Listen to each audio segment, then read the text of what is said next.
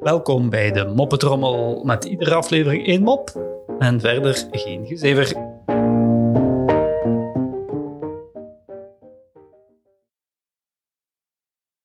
Een man zit aan de bar naast een stotteraar. Zegt de man plots: "Eh, Is dat niet lastig, dat stotteren? De stotteraar zegt: Nee, nee, nee, nee, nee, helemaal, helemaal niet. Iedereen heeft we- we- we- we- wel een afwijking. Eh, een afwijking? Hoezo dan? vraagt de man, verwonderd.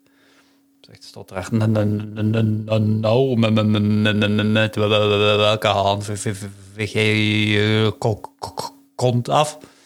Eh, ja, met mijn rechterhand, eh, zegt de man. Zie je wel, zegt de stotteraar. Dat is jouw af, af, af, af, af, af, af- afwijking. De meeste me- me- me- me- me- mensen gebruiken gewo- wo- wo- gewoon toiletpapier.